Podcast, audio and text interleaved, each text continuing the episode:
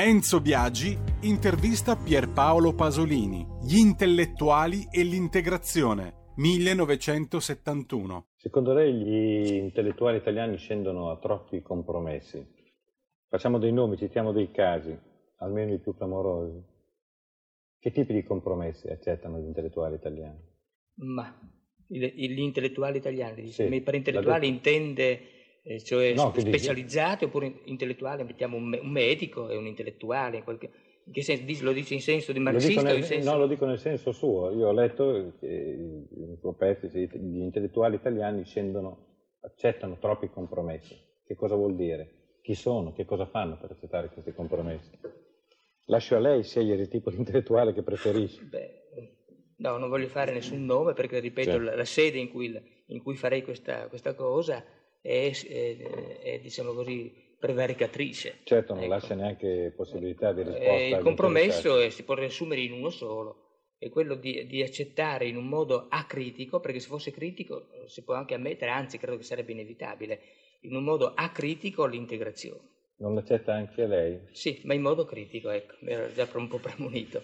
Cioè, certo non posso non accettarla, perché eh, se devo andare, a, devo essere un consumista per forza anch'io, mi devo vestire, devo, devo, vivere, non soltanto devo scrivere, devo fare dei film, quindi devo avere degli editori, devo avere dei produttori. Quindi produci per il consumo, eh, quindi produci anche tu per il consumo. Certo. Consumo intellettuale, ma produci per il consumo. Eh, per forza. Però, Però eh, mentre produce dice che non è d'accordo. Sì, la, mia, la mia, produzione consiste nel criticare la società che, mi, che, mi, che, in certo senso mi consente, almeno per ora, di produrre in qualche modo. E la società ha sempre tremendamente amato chi produceva dicendo di non amarla. Beh, queste, una... queste sono così. Sono... Sì, è vero, può darsi che le, le signore eh, le, della, della, buona borghesia amino in un certo senso essere colpite. No, no, io non parlo di signore della buona borghesia, io parlo di società in generale c'è sì, questo... è vero, è vero, la società cerca di assimilare, di integrare, certo, è un'operazione che deve fare per difendersi, però non sempre riesce, delle volte ci sono delle operazioni di rigetto,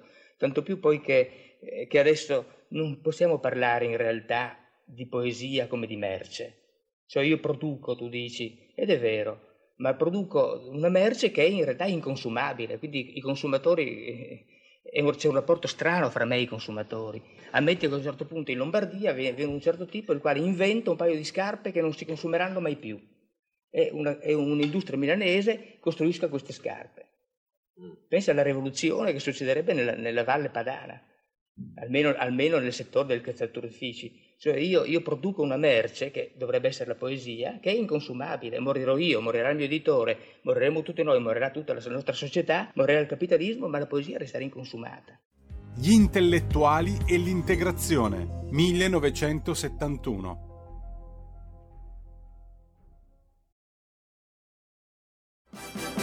Va ora in onda Pop Economia. Radio RPL diamo subito il bentrovato ad Alessandra Mori.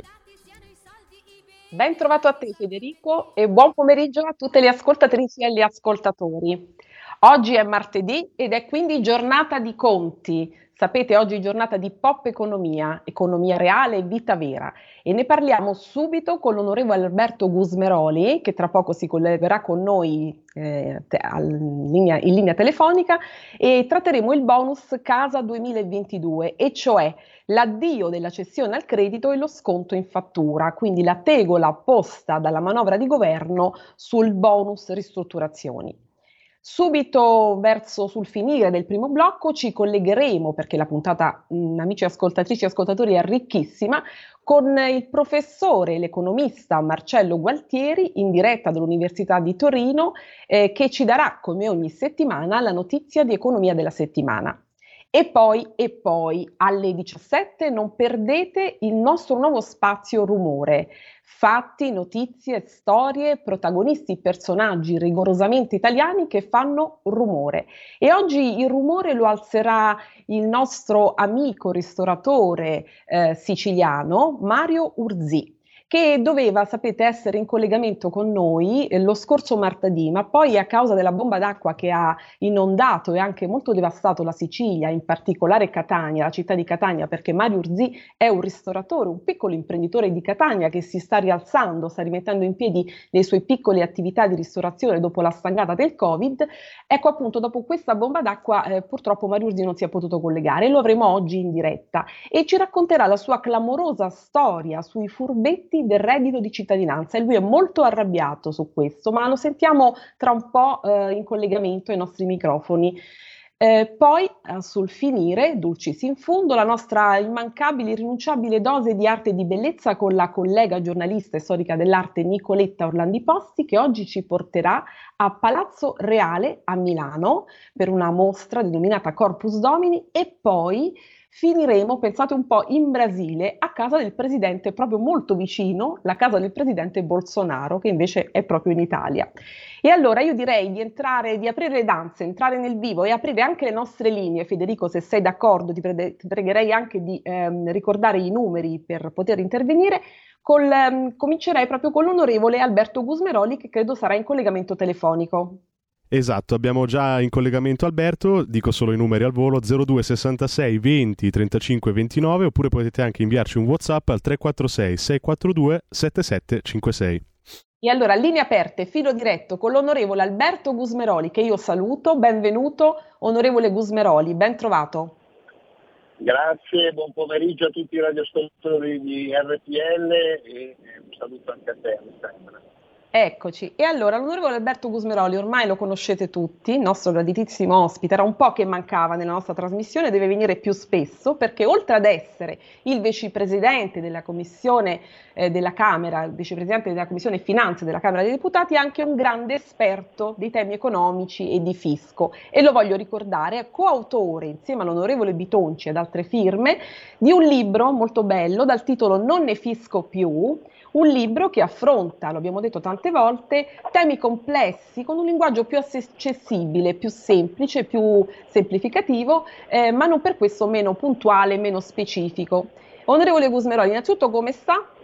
Lei è in viaggio, vero? Molto bene, sono in viaggio, ho viva voce, quindi ho le due mani sul volante, sono molto attento. Eh eh, ho trovato anche una coda a Sasso Marconi, quindi vi invito tutti a uscire a Sasso Marconi e rientrare a Rio Viggio se, avete, se trovate questa coda. Ecco, così faccio un okay. po' da isoradio casalinga. Importante sentirci bene. Allora, onorevole Gusveroli, veniamo al tema bonus casa 2020. Che cosa sta succedendo? Perché la tegola posta dalla manovra di governo ehm, riguarda proprio il bonus ristrutturazioni, sul quale noi tutti fidiamo ancora. E che succede? Addio alla cessione al credito e lo sconto in fattura? Io quello che le chiedo è ecco, di tracciare un quadro chiaro, come lei sa fare, su cosa resta, cosa cambierà e soprattutto che cosa sta facendo la Lega, ehm, la battaglia portata avanti in primis da lei per ehm, rivedere questi bonus ma in maniera positiva, cioè ripristinarli. Sì, allora io ho lanciato subito l'allarme appena ho eh, letto la manovra di bilancio perché praticamente sappiamo benissimo eh, quanto in questo momento ci sia una crisi economica e il mondo dell'edilizia sia assolutamente nodale per rilanciare l'economia. Il bonus del 110% eh, viene diciamo, rinnovato per il 2022, però eh, non viene rinnovato dal primo di luglio per le villette. Eh, o meglio solo per le villette in cui il proprietario ha un ISE inferiore a 25.000 euro. Questa è la prima tegola. La, eh, seconda, la seconda tegola è il bonus facciate che eh, la deduzione che era il 90% viene ridotta al 60%, ma la tegola maggiore, eh, appunto ho lanciato l'allarme e ho detto eh, dobbiamo modificarla perché se no praticamente tutto il mondo delle ristrutturazioni edilizie avrebbe un blocco totale e eh, quindi con blocchi di occupazione, con tutti i problemi annessi e connessi. Com'è sostanzialmente? Il bonus della situazione è quello del 50%, del 65% per il bonus energia, quindi caldaie, cappotti e quant'altro, e poi abbiamo i bonus appunto facciate, ma anche il bonus mobili per esempio, che da 16.000 eh, torna a 5.000. Eh, cosa succede? Succede che fino adesso, fino al 31-12 del 2021, sì. è sì. possibile ristrutturare la casa, beneficiare del 50%, ma scontarlo direttamente al fornitore. Quindi vuol dire che tu devi avere il 50%, ma il 50% puoi non averlo. Questo ha rilanciato l'economia dell'edilizia in una maniera incredibile. Eh, la stessa cosa vale per il bonus energia. Vi è anche la possibilità di cedere il credito alla banca. Ecco, eh, bloccando la cessione del credito alla banca Lo recuperiamo Alessandra, penso lo sia caduta la linea. Sì, sì, lo recuperiamo. Dunque, l'onorevole Cosmerali sta tracciando il quadro, cioè in sostanza che cosa succede? Provo a riassumere. Il super bonus, cent- tu Federico dimmi quando l'onorevole è di nuovo in linea, il super okay. bonus 110% per i lavori di efficientamento energetico degli edifici resta quello che è chiamato il re delle agevolazioni, vige, anche se azzoppato un pochino dal 1 gennaio 2022. Cosa cambia? Cambia invece il quadro per le villette unifamiliari e gli edifici che contengono fino a quattro unità immobiliari. Questo è quel che cambia. E le villette unifamiliari potranno invece ehm, diciamo, essere messe con, con, il bonus, essere messe in bonus come si dice, a meno che il titolare eh, dell'agevolazione abbia un ISE inferiore a 25.000 euro e che i, i, lavori riguardano la prima casa, riguardino la prima casa. Questo è quel che cambia. È di nuovo in linea l'onorevole Gusmeroli? Sì. Sì, sono in linea. Ecco, provavo dicevo, a riassumere quello che lei diceva. Quindi, onorevole Cosmeroli, non so se mi ha sentito, il super bonus 110% non cambia e è un, questo è un punto fisso, giusto? Sì, non cambia, ma cambia per le villette, nel senso che... Eh, per, per le villette, villette unifamiliari, a meno che il titolare dell'agevolazione abbia un ISE inferiore a 25.000 euro. È così? Ecco, sì, teniamo in considerazione che su 8.000 comuni ce ne sono 7.500 dove le villette sono prevalenti i condomini, esatto. eh, su 8.000 comuni. Ecco. E, eh, e, poi c'è il tema dell'ISEE 25.000, però a me non preoccupa tanto questa cosa qui, che sono sicuro che in Parlamento riusciremo a cambiarla. Quello che mm. mi preoccupa è la cessione del credito perché, perché in questo momento se uno voleva ristrutturare la casa e spendere, che ne so, eh, 60.000 euro, non aveva bisogno di 60.000 euro, ne aveva bisogno di 30, gli altri 30 Chiaro. li dava la banca o il fornitore. Sì. Se tu blocchi, dici non è più possibile la cessione del credito in banca o al fornitore, lo sconti fattura, e sì. praticamente tagli fuori tutti quelli che peraltro hanno meno soldi. Quindi per assurdo questa è una roba che aiuta i ricchi contro i poveri quindi sì. da un lato il 110% aiuta diciamo, eh, le persone che hanno meno reddito, 25.000 euro di ISEE. Sì. E dall'altro lato il bonus delle ristrutturazioni e bonus energia aiuta i ricchi, cioè quindi è una roba che non sta né in cielo né in terra. Come quindi, farà la Lega a recuperare tutto questo, onorevole Gusmeroli? Cosa state facendo voi?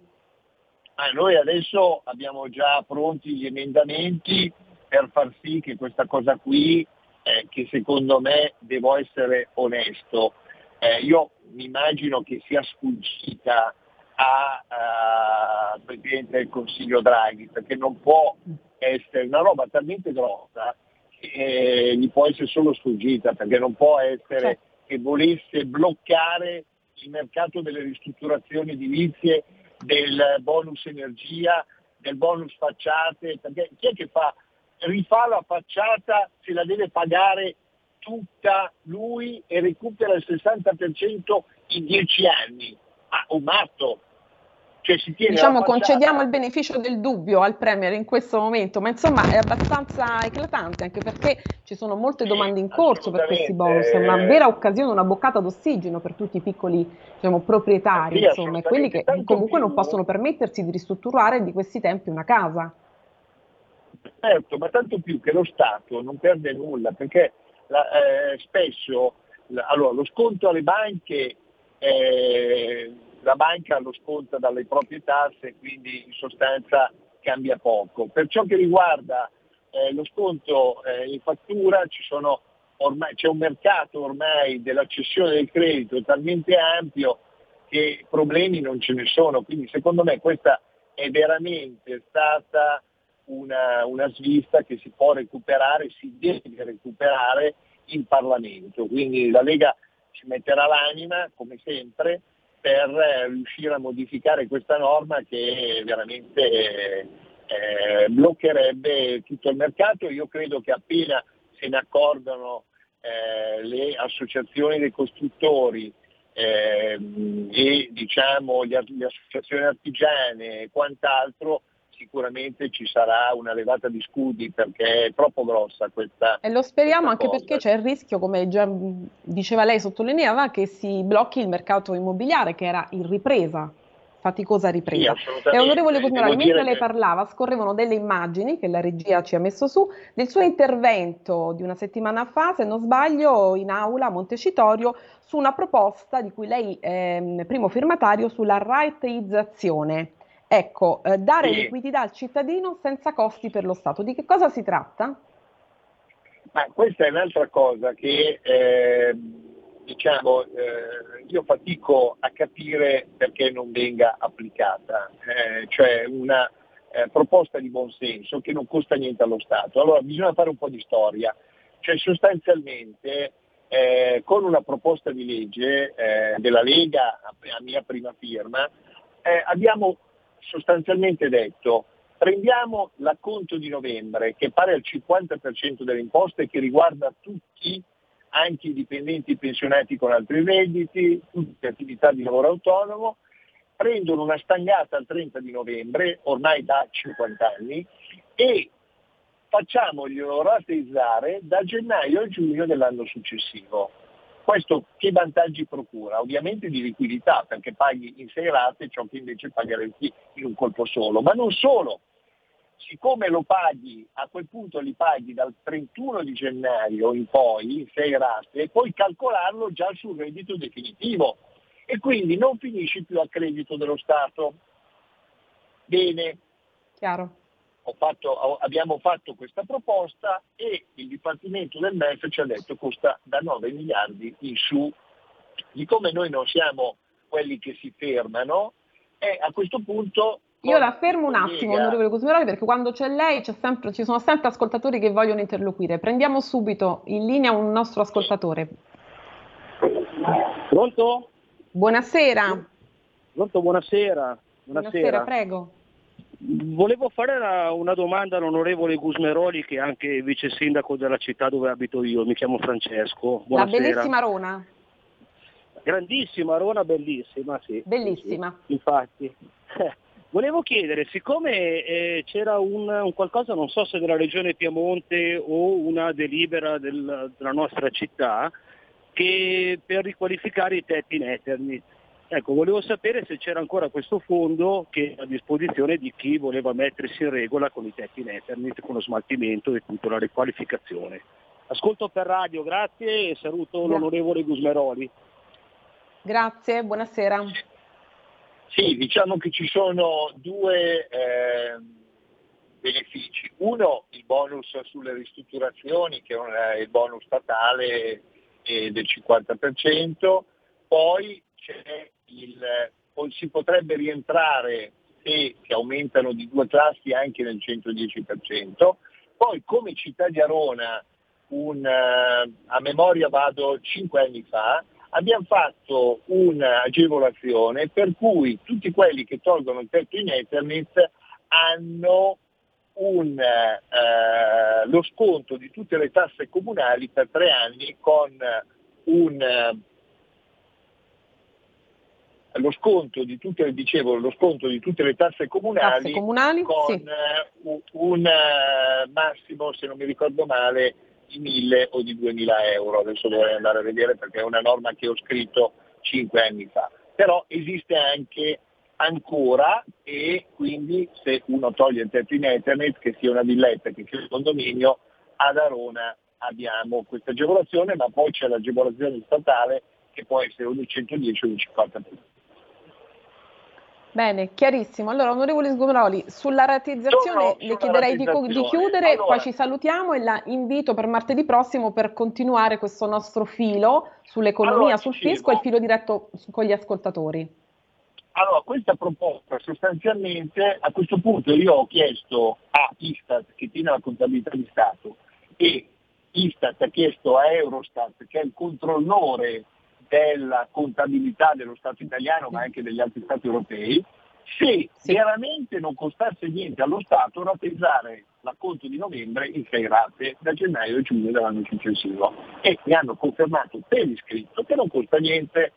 Allora io mi chiedo come facciamo il 30 di novembre a dire agli italiani, alle attività economiche, ai dipendenti pensionati con altri redditi che devono pagare in un colpo solo il 50% delle tasse quando c'è stato scritto che non costa niente rateizzarlo in sei rate nell'anno successivo, cioè che coraggio? Allora io mi chiedo, ma è possibile che una cosa che non costa niente allo Stato, che va a beneficio del cittadino e, e, e non, non, si riesce a fare? Cioè veramente io farò una battaglia fino al 30 di novembre, ma anche a, se, se, non, se non succede niente questo 30 di novembre per il 30 di novembre dell'anno prossimo, ma non è possibile che ci viene attestato a Eurostat che non costa niente rateizzare le tasse e, eh, e noi non lo facciamo. Cioè, ma allora che cosa stiamo lì a fare? E allora, noi la, ci lasciamo qui, vediamo martedì che cosa accadrà, lei sicuramente battaglierà eh, perché è un paladino del fisco, lo sappiamo, è un grande conoscitore di queste no, tematiche e problemi. Norme, la saluto, la ringrazio e l'aspettiamo due... di nuovo presto. Va bene, allora saluto tutti, ma dopo queste due norme sulla cessione del credito, che non è più possibile, sconti fattura, non ne fisco più ancora di più. Non ne fisco più ancora di più. Io l'ho letto questo libro, lo consiglio a tutti, davvero accessibile semplifica molto e avvicina a questi temi che sono poco simpatici, possiamo dirlo, e soprattutto molto ostici. Grazie onorevole Gusmeroli. Arrivederci, un saluto a tutti. Eccoci, allora mh, credo sarai già in linea telefonica sempre il professor Marcello Gualtieri, che salutiamo. Sì, sì buonasera professor Gualtieri, buonasera economista. Buonasera, come sta professore? Tutto bene, grazie docente di economia del lavoro e macroeconomia all'Università degli Studi di Torino. E allora, la notizia della settimana qual è? Eh, diciamo che la notizia economica della settimana è ancora una volta una notizia buona, anzi direi sono due notizie buone. E ah. ci vengono direttamente dagli esiti del G20 che si è concluso eh, questo fine settimana a Roma, un successo per eh, il Paese e per l'organizzazione ineccepibile, come gli ha riconosciuto anche il Presidente americano Biden, un successo per Draghi oggettivamente, che ha, a cui è stata riconosciuta ancora una volta una levatura internazionale, e un successo anche per i conti degli italiani. Quali sono le due notizie positive? La prima è che il G20 ha trovato un accordo finalmente su questa tassa minima globale eh, da far pagare ai giganti del web che fino ad oggi hanno goduto praticamente di un regime di esenzione totale, per cui i vari Google, Amazon, eBay e quant'altro eh, sostanzialmente negli ultimi anni hanno fatto profitti importanti, si parla di oltre 40 miliardi nell'ultimo, solo nell'ultimo anno, nel 2020, su quali non hanno pagato tasse. Si è stabilito a livello di G20 di far pagare una tassa minima del 15%, si tratterà poi di capire come redistribuire questo, uh, ricavato dalla tassa tra i vari paesi, però certamente ne avrà un grande beneficio gli Stati Uniti, ma ne avrà un grande beneficio anche l'Italia. In questo momento non si può dire quanto sarà questo beneficio, ma sicuramente parliamo di cifre considerevoli. Questa è la prima mm. notizia positiva che ci viene dal G20. La seconda notizia positiva è che eh, in, con una certa eh, sorpresa Stati Uniti e Unione Europea hanno trovato un accordo per azzerare i dazi sull'acciaio e sull'alluminio. Sembra ecco, una questo cosa è molto interessante, azzerare i dazi certo. su acciaio e alluminio. Ci spieghi meglio, sì. professore? In sintesi, negli ultimi anni c'è stata una guerra tra eh, Unione Europea e Stati Uniti scaturita dagli, dagli aiuti che l'Unione Europea ha concesso al consorzio che costruisce l'Airbus. Per eh, contrastare questi aiuti concessi al consorzio Airbus, che andava quindi a fare una concorrenza sleale all'altro unico grande produttore mondiale che è la Boeing americana, la, eh, gli Stati Uniti hanno introdotto dei dazi sotto l'amministrazione Trump eh, sull'acciaio e sull'alluminio che proveniva dall'Europa. Per tutta risposta l'Europa ha messo dei dazi su una serie di prodotti che arrivavano dagli Stati Uniti e quindi eh, dai jeans Levis all'Harley Davidson e vari, altre, vari altri beni, adesso è inutile entrare nel dettaglio, e questo ovviamente ha innescato una spirale alla fine de- della quale praticamente ci perdono tutti, perché eh, tra dazi e controdazi eh, si ha una contrazione complessiva del commercio mondiale che per l'Italia è, notizia, è stata una notizia pessima perché noi dipendiamo grandemente dal nostro, dalla nostra capacità di export. Quindi se si riduce il volume del commercio mondiale a seguito dei dazi si riduce conseguentemente anche il nostro, il nostro export. A questo punto l'accordo trovato uh, con una certa sorpresa positiva da tutte le parti consente di azzerare questi dazi che, attenzione, in mancanza di un accordo il primo dicembre sarebbero raddoppiati, quindi provocando un'ulteriore restrizione del commercio mondiale. Questo accordo, annunciato ai massimi livelli da Ursula von der Leyen e dal presidente Biden, ha azzerato questi dazi e quindi c'è da tirare un grosso sospiro di sollievo perché una parte dell'incremento dei costi eh, della produzione a cui stiamo assistendo in, questi, in, questi, in, queste settimane, in questi mesi, deriva anche da questi dazi posti eh, sulle nostre esportazioni di acciaio e sulle esportazioni e sulle nostre importazioni dagli Stati Uniti. Quindi atterrati questi dazi si libera spazio importante per l'incremento del nostro export che è da sempre stato il volano della nostra economia. Quindi due buone notizie dal G20 per le, i conti degli italiani. Una buona not- anzi, due buone notizie. Allora, professor Guartieri, due andiamo buone. in pubblicità. Io la prego di rimanere per un telegramma subito dopo le 17, mh, mm, si collegherà anche il nostro ospite Mario Urzi, per il bonus Casa 2022. Ci tengo ad un suo parere scientifico su questo, eh, ne abbiamo parlato poco fa con l'onorevole Gusmeroli. Eh, rimane con noi due minuti? Sì, senz'altro. Eccoci, benissimo. A tra poco allora. Cosa aspetti? Sostieni la nostra radio. Abbonati andando sul sito radiorpl.it. Clicca Abbonati e segui le istruzioni. Facile, no? Porta con te ovunque RPL la tua radio. Scarica l'applicazione per smartphone o tablet dal tuo store o dal sito radiorpl.it. Cosa aspetti?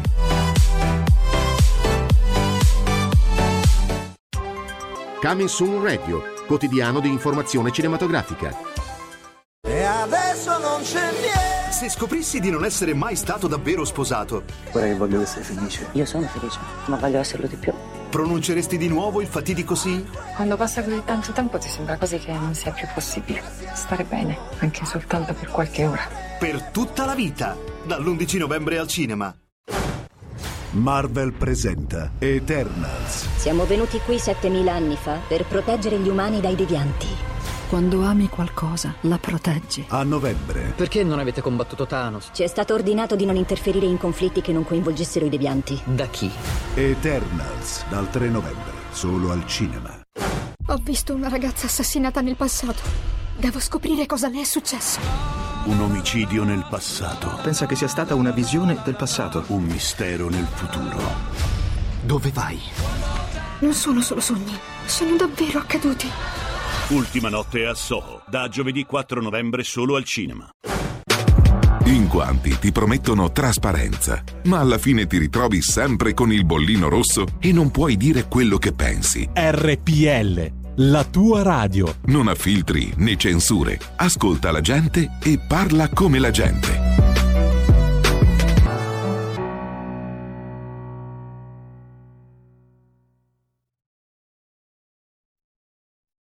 Va ora in onda rumore.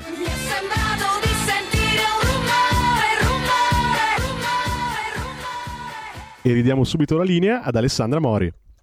Ed eccoci qui. Prima di dare invito al nostro nuovo spazio rumore, vorrei pregare il professor Guartieri di darci un frammento sul bonus casa 2022, un argomento molto importante che stiamo di economia reale che stavamo trattando con l'onorevole Gusmeroli e poi ci salutiamo. Professor Gualtieri. Eh, sì, ovviamente mh, sono assolutamente favorevole a, pro- a prorogare questo bonus eh, perché eh, l'edilizia è sempre stato un volano dell'economia del Paese e si è dimostrato che una delle poche cose che ha funzionato nelle manovre post-Covid, chiamiamole così, è proprio eh, il bonus 110%, per cui sono assolutamente favorevole all'idea di prorogarlo. Ovviamente costa tanto, ma è un costo che poi noi ci ritroviamo uh, con un effetto moltiplicativo sul PIL, quindi con un effetto positivo sull'economia del Paese. Assolutamente da rinnovare, anche se eh, costa tantissimo, ma per una volta è una spesa che ci ritorna nel film e non sono soldi spesi o sprecati inutilmente. Benissimo, professor Gualtieri, io la saluto, la salutiamo, la ringrazio, la ringraziamo e ci vediamo martedì per la notizia di economia della settimana. Grazie professor Gualtieri. Grazie, buona serata. Buona serata, buona serata. E eccoci allora con Mario Urzi, ristoratore, piccolo imprenditore siciliano catanese, molto atteso perché con Mario dovevamo mh, collegarci la scorsa settimana, lo scorso martedì, ma invece che cosa è successo in Sicilia? C'è stata questa bomba d'acqua e che si è scagliata contro la Sicilia e a Catania dove tu, Mario, ci diamo del tu, perché Mario è un giovane imprenditore molto coriaceo, insomma, non molla, lui non molla. E insomma ha dovuto raccogliere, mi ha mandato queste immagini veramente insomma paurose di quello che è successo. Innanzitutto Mario come stai? Se hai avuto danni? E poi veniamo alla tua storia dirompente e ce la racconti tu. Buonasera. Buonasera eh, lunga attesa di una settimana per, per incontrarvi e per me è un piacere e un onore essere con voi. Eh, purtroppo la nostra città è stata flagellata da questo uragano incredibile, soprattutto il centro storico dove io gestisco diverse attività nell'ambito della ristorazione con fatica. Eh, ecco, con fatica Mario, con fatica, perché tu con... mi raccontavi hai avuto dei grossi problemi nel 2020, insomma con il Covid hai dovuto chiudere e poi piano piano, pervicacemente, coriacemente, coraggiosamente ti stai rialzando. E però insomma ti sei visto passare avanti molte situazioni poco piacevoli, vero? Raccontaci la tua storia. Allora, come tutti i ristoratori e imprenditori abbiamo avuto questo problema del Covid, quindi chiusure obbligate, aperture a singhiozzo, eh, obbligati a trasformarci in fattorini, eh, proprietari di locali che si sono trovati così eh, a un certo punto in mezzo a una strada eh, e dall'altra parte si vedeva invece del, una triste realtà. tu Mario che... hai dovuto chiudere tutto, giusto? Sì, sì io, io, esattamente a cavallo del 2020 ero in fase di apertura di due nuove attività che eh, grazie a un'attività che avevo aperto nel 2016 con tanti sacrifici mi ha portato ottimi risultati, eh, per cui ho deciso di continuare a investire in questa meravigliosa città nel lavoro che io amo, che è la ristorazione. Eh, purtroppo poi è accaduto il Covid e quindi mi sono trovato un po' così spiazzato, ma nulla, nulla. Mi faceva presagire quale fosse il reale problema, il virus ma il, non è il virus inteso come coronavirus, il virus che sta flagellando le, la nostra società, ovvero a parere mio il reddito di cittadinanza. Perché tu Mario hai cercato anche del personale per il tuo locale, no? Esat- esattamente. Ecco. esattamente. E, invece? e invece non ho trovato nulla, nessuno, mm. ne, allora, mettendo anche annunci con ottime proposte di lavoro, con eh, diciamo come da contratto nazionale del lavoro, nessuno si presentava ai colloqui, nessuno rispondeva. Eh, per cui mi sono trovato obbligato a dover chiudere le mie attività. Nel periodo di riapertura post-Covid mi sono ritrovato ad avere tre ristoranti sulla via principale della città chiusi. Quindi nel post-Covid invece di riaprire hai dovuto chiudere Eh, per mancanza di personale. per mancanza cosa, di personale. cosa ti dicevano quando venivano a colloquio insomma, da te e tu offrivi del lavoro? Allora, eh, mi sentivo come se mh, questi personaggi facessero a me il colloquio. Già, ehm, già eh, trascinarli a venire a fare diciamo, un colloquio di lavoro risultava quasi impossibile. Tutti mi davano buca, mi bloccavano il telefono. Eh, e molti, addi- molti passavano con dei curriculum e mi chiedevano se potevo apporre sopra un timbro e una firma, come se Mm. loro fossero alla ricerca di lavoro. A quel punto mi sono iniziato ad incuriosire di questa strana faccenda che succedeva, stava, si stava, stava succedendo spesso, perché venivano con il, eh, proprio con il curriculum vitae in mano e mi chiedevano questa cosa qua. Io dicevo, scusa, ma eh, fissiamo subito un colloquio e vediamo se hai i requisiti per poter entrare insomma nella mia azienda. Invece il loro interesse era tutt'altro. Semplicemente dimostrare probabilmente al, diciamo, al, al- al- all'ente che si occupa di queste cose qui che loro eh, realmente stessero cercando lavoro per poter eh, accedere a questi bonus vari di, soste- di- di sostentamento perenne Sì. che stanno ricevendo. Sì. Eh, e fa specie questa cosa anche perché molti che venivano in realtà a fare il colloquio mi chiedevano di essere eh, messi eh, al lavoro ma in nero. In nero. Ah, ecco. Eh, perché eh, evidentemente volevano la, la, la minna che veniva dal cielo, cioè sarebbe il reddito di cittadinanza, e in più lavorare in nero, quindi prendendo il doppio dello stipendio alla faccia, alla faccia di noi contribuenti e di chi veramente la mattina si alza alle 6 per portare il pane a casa. Eh, tutto questo sta succedendo in una, in una categoria di ragazzi che a parere mio sono dei, dei poltroni perché non hanno assolutamente voglia di lavorare, di, di creare un qualcosa per il loro futuro. Anzi, cercano in tutti i modi di fottere lo Stato. Eh, addirittura eh, un, un evento che sta succedendo non si trovano eh, appartamenti in affitto perché tutti eh, stanno facendo eh, stanno facendo degli affitti fittizi Mm. per, per riuscire a prendere il bonus affitto insieme al reddito di cittadinanza. Eh, tutto questo ovviamente alle, alle spalle di chi veramente, di chi veramente eh, suda per portare, un, per portare un risultato a casa, eh, per chi si impegna e per chi realmente crede nella propria attività. Eh, è, una è un fatto tristissimo. Ecco, io Dov'è- voglio dare un dato mentre tu parli, che ho eh, Mario. A Catania, nella sola città di Catania, sono 25.000 i percettori del reddito di cittadinanza. Quindi, quindi immagini, Insomma- imma- immagini come potrei trovare io eh, del personale a lavorare. E poi tu mi raccontavi che ti sei visto passare anche degli abusivi Eh, avanti, è vero? esa- esattamente, Eh, Come è successo questa cosa? Non ho capito, ho capito. Ti sei visto passare degli abusivi, cioè comunque alla fine chi lavorava erano gli indianini, insomma tutti questi che andavano Esatto, avanti eh, eh, quindi- tranquillamente, mentre... Eh, eh, esattamente. Mm, Poi eh, questa qua è stata una cosa gravissima perché durante la pandemia ogni attività si è adeguata a, a fare il lavoro che non, non doveva fare. Ad esempio, i- le attività di pianificazione sono, hanno sostituito i bar, i bangladini praticamente sono diventati wine bar e cocktail bar, cosa, cosa pazzesca. E noi obbligati a chiudere e stare chiusi. Ma la cosa che, eh, credimi, ne ho sofferto davvero durante il lockdown, non mi vergogno a dirlo, perché era una fase che ho investito fino all'ultimo centesimo. Mm. Io, io aspettavo gli aiuti da parte dello Stato E invece? eh, Eh. e invece, e invece praticamente vedevo al, al mercato rionale oppure all'interno dei supermercati io con grande difficoltà perché io al di fuori di essere un imprenditore sono un padre di famiglia, ho tre figli, quindi chiusa la bottega io ho le mie spese le spese di casa, di, di luce, di affitto, di tutto, di mantenimento di pannolini, di tutti i generi di prima necessità.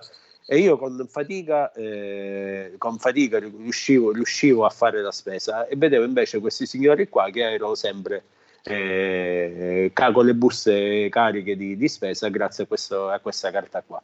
Eh, ma la cosa che mi fa ancora più rabbia, credimi, che è una.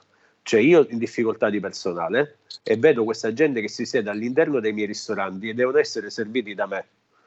Cioè, beh, si vengono a fare l'aperitivo. Cioè, vengono serviti da te, tu devi servire loro.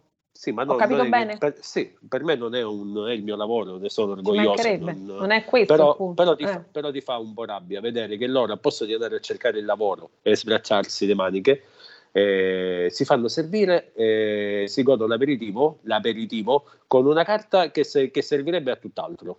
Questa qua è una cosa che mi fa impazzire. Ci Questa scrive cosa- un ascoltatore delle tue parti ci dice a Catania una delle istituzioni sono i camion dei panini notturni. Soldi. Se ci sono ancora, chiede, e- o anche loro se sono ambulanti, eh, se sono spariti, insomma, questi. No, no, no, no, hanno difficoltà anche loro a reperire personale. Anche loro. E ovviamente- i cinesi che fanno i cinesi invece? No, i cinesi sono, sono? più, Mm. sì, ma sono più nell'ambito dell'abbigliamento, non, non sono... Come un po' in tutta Italia, insomma. Esattamente, esattamente, esattamente. E chiede anche questo ascoltatore, molto curioso, di sapere com'è conciata Piazza Duomo. Cioè, in che senso? Cioè, come, che cosa, come è conciata? Cioè, nel senso che si fa a Piazza Duomo? eh, che- Eh, no, no, come sta? bellissima- Lo stato di salute di Piazza Duomo? No, è fisico? no, è una bellissima piazza, è passato, passato lo Cioè, se ci sono ambulanti, se ci sono... No, ecco, insomma, se comunque c'è ordine... La città, oppure- devo, dire, la- devo dire, la città è abbastanza curata e attenta a queste piccole... L'hanno ripulita, insomma. È sempre stata, sì, sì, sì, assolutamente. Il problema, il problema a Catania non è l'abusivismo, è chi percepisce abusivamente i soldi allo Stato. Questo qua Eh, sono è il problema. 25.000, quindi Eh, insomma eh, sono quindi tanti. non so Ci ricordava il professor dato. Gualtieri l'altro giorno che il reddito di cittadinanza eh, pesa 600 e 700 miliardi al mese, costa 600 e 700, oh, e 700 miliardi al mese Io, no- io e capisco. 6-7 miliardi all'anno. Ecco insomma quanto incide sui nostri conti il reddito di cittadinanza. E ci ricordava anche un altro dato, oltre a quello di Catania che ti ho citato, che ho estrapolato io da alcune mie fonti, in Campania ci sono più percettori del reddito di quanti eh, ce ne siano in- nell'intero nord Italia. Ecco, questi sono i dati, insomma. Allora, io non vado a criticare il eh, reddito di cittadinanza, assolutamente, anzi sono contento che la gente in attesa di lavoro riesca comunque, magari grazie a questa... questa Beh, diciamo, certamente è una misura Però- che però può aiutare sì, ma- le persone essere, davvero esempio, indigenti. Ad esempio, se io eh, la mia intenzione è quella di trovare un lavoro, eh, mi formo, mi faccio un corso di formazione, nel frattempo ricevo il reddito di cittadinanza, questo qua è sano, è una cosa sana. Ma se tu pensi di percepire il reddito di cittadinanza e andartene al mare, fregandone assolutamente del lavoro, eh, questo, questo qua è una cosa malsana. Tu Mario, posso male chiederti che società. tipo di vita fai? A che ora ti alzi la mattina? E a che ora vai a dormire la allora, sera? Mm. Io diciamo che non ho orari ben eh, fissi, dipende dal- dalla mole di lavoro. Solitamente eh, apro la bottega, le botteghe alle 10 del mattino e le chiudo alle 2 di notte. Faccio orario non stop. Eh, quando vedo certe situazioni divento pazzo perché non posso, non posso pensare che un ragazzo di 25 anni sia contento a stare sul divano piuttosto che andare a lavorare e creare il proprio futuro. Questa qua è una cosa che mi fa impazzire, anche fa perché impazzire. poi Mm. quando finirà tutto questo si, si troverà una, una società di gente che eh, sono passati dieci anni e non hanno né arte né parte e saranno, e saranno piaghe per la società. Adesso hai trovato qualcuno nulla. che ti aiuti nella- nelle tue attività? Hai un po' di personale Allora, oppure fai tutto in ambito familiare? Fa- allora, il, il mio scopo è quello di trasformare le mie attività in azienda, ma ripeto, mi sta venendo molto difficile. Devo dire però con la fine dell'estate qualcosa si muove.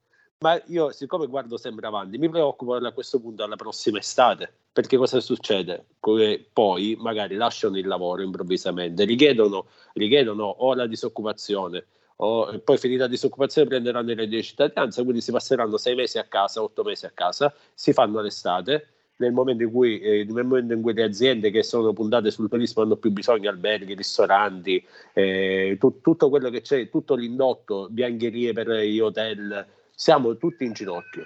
Eh, conosco diversi imprenditori del campo del- dell'edilizia che sono anche loro, ehm, non, sanno, non sanno come fare, assolutamente. In un momento di boom economico, che grazie anche a questi bonus che stanno dando, bonus eh, Sì. 110, eh, molte aziende sono senza personale, non possono prendere lavori. E questa qua è una cosa gravissima.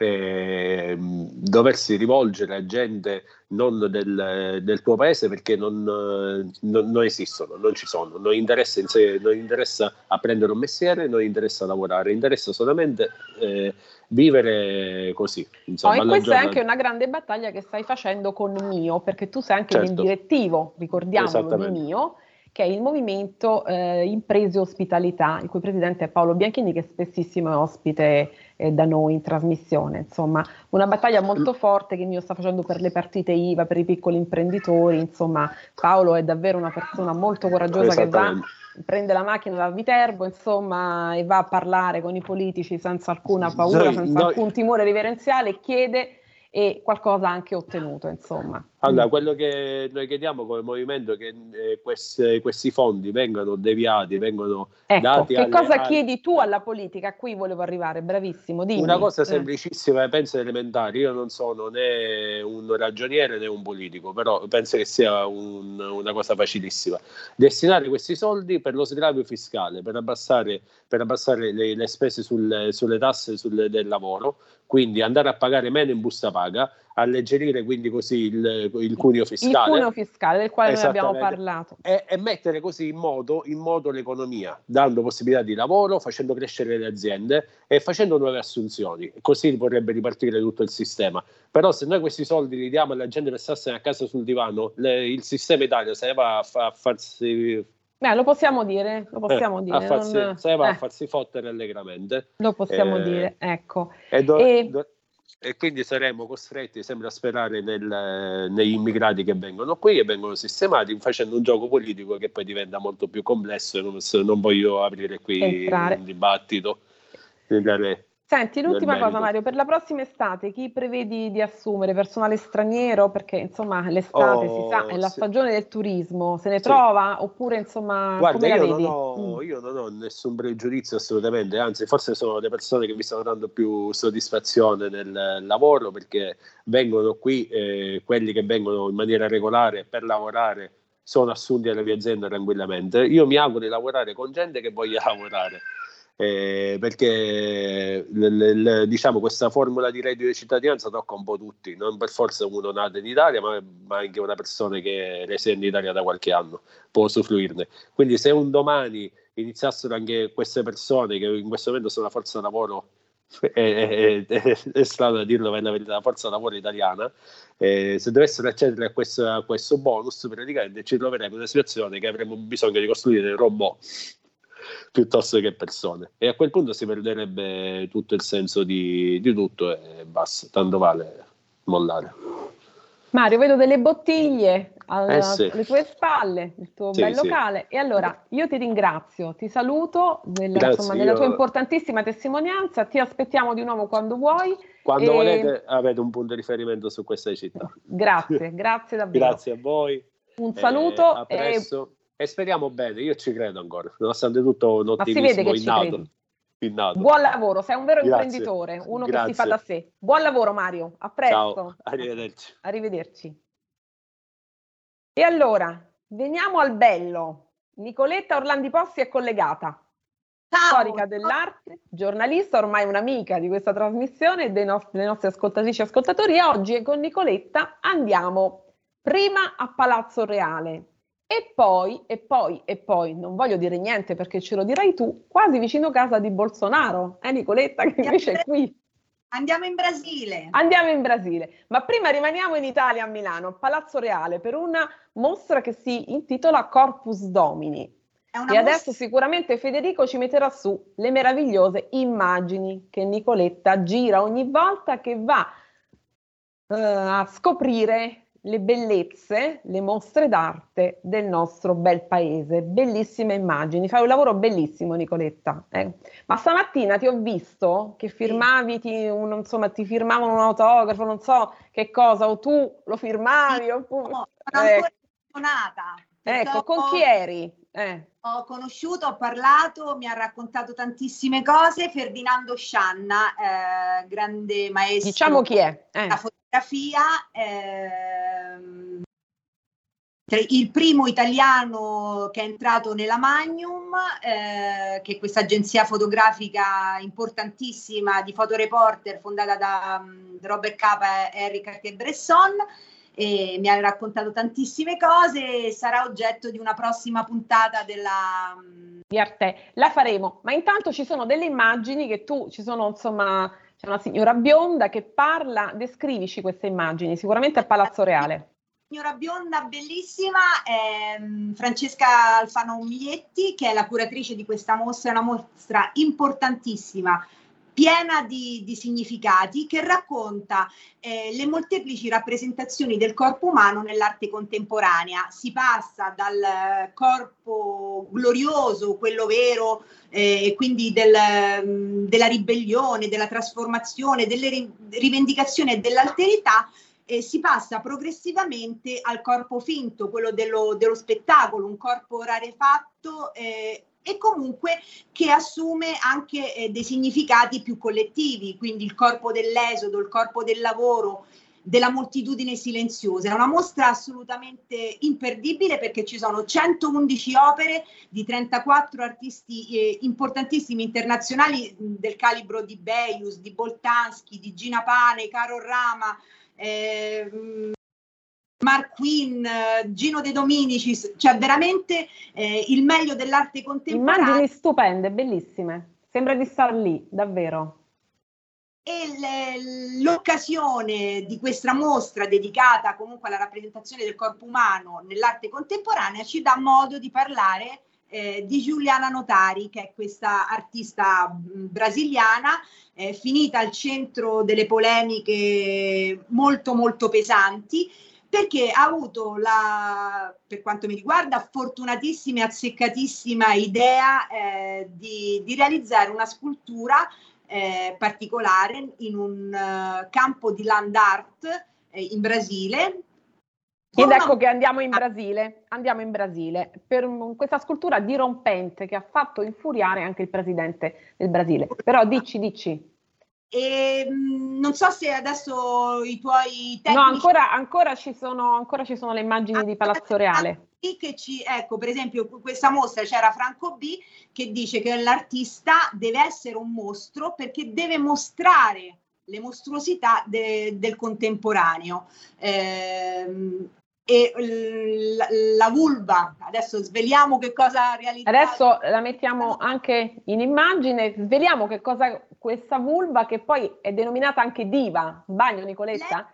Diva, alias, alias ferita, e adesso arriviamo, vulva, diva, ferita, una trilogia bellissima. È una, un'enorme vulva. Eccola qui, eccola. Cavata a mano da lei in questo parco di Landart eh, per denunciare eh, le ferite eh, che subiscono ehm, le, le, classi sociali meno agiate, meno importanti nel Brasile di, di Bolsonaro. Eh, è una ferita ancora più profonda ehm, oggi con, eh, che, che, che, Bolsonaro è, è, stato qui in Italia. Ehm, le ineguaglianze sociali non sono state risolte, semmai eh, sono aumentate. E, e, il Covid ci ha messo la sua parte. Diciamo anche che Bolsonaro è stato in Italia per altre motivazioni, insomma, Ma per certo. rendere degli omaggi importanti anche. Certo. Però è, è, venuto ad Anguillara Veneta certo. eh, la cittadinanza onoraria. Certo eh, sul libro l'abbiamo intervistato, lui respinge tutte quante le accuse che gli vengono fatte sull'inquinamento, eh, sulla sua poca eh, politica attiva per fronteggiare il Covid, lui respinge tutto perché dice non ci sono ness- alcuna prova mm. eh, contro di me. E, il fatto reale è che eh, in Brasile si muore, eh, in Brasile si è morto di Covid, gli artisti sono morti di Covid, gli artisti eh, sono stati privati, diciamo, eh, dei sovvenzionamenti pubblici perché lui ritiene, li ritiene tutti comunisti e che sprecano i soldi per... Eh, Ed ecco la ferita, vero Nicoletta? Quindi questa è la ferita, giusto? Questa è la ferita. Eh, Giuliana Notari è un'artista contemporanea che, che, lavora molto sul corpo della donna e e fa riflettere, è enorme, questa ha 33 metri di lunghezza, quindi è un impatto anche molto grande. Visivo molto forte, molto forte. Molto forte e, e, se ci pensiamo la vulva, la diva è generatrice di tutto perché da lì nasce il mondo, l'origine del mondo di Courbet, eh, c'è un, una vulva in primo piano. E, Verissimo e, e niente, questo, questo, è un lavoro molto forte, un lavoro che secondo me nel Brasile di Bolsonaro eh, era necessario. Abbiamo un minuto, Nicoletta. Allora, in, in, no, in questo minuto noi condensiamo tutto, quindi un messaggio oh. dirompente perché è molto significativo, è socialmente impattante ed importante. E io direi di fare un appello, come sempre, in questa trasmissione noi chiudiamo sempre così, eh, andate a vedere le mostre d'arte del nostro bellissimo, non bel paese, bellissimo paese, perché fa bene al cuore, alla cultura personale, allo spirito, ma fa anche molto molto bene all'economia. Quindi da pop economia a rumore a arte e rumore. Che ne pensi Nicoletta? Assolutamente sì, l'arte, la cultura fa bene alla mente, ma fa bene anche al fisico e fa bene anche alla società, secondo me. Benissimo, infatti ti vedo in gran forma. E allora noi ci vediamo martedì perché questa è la vera dose, non quella del vaccino, ma irrinunciabile dose di arte e di bellezza. Ti saluto, saluto tutti, abbraccio tutte le nostre ascoltatrici e ascoltatori, speriamo di aver dato tante notizie e tanti spunti di riflessione. A martedì, grazie. Ciao, grazie a tutti. Ciao. Ciao. ciao. Avete ascoltato Pop Economia.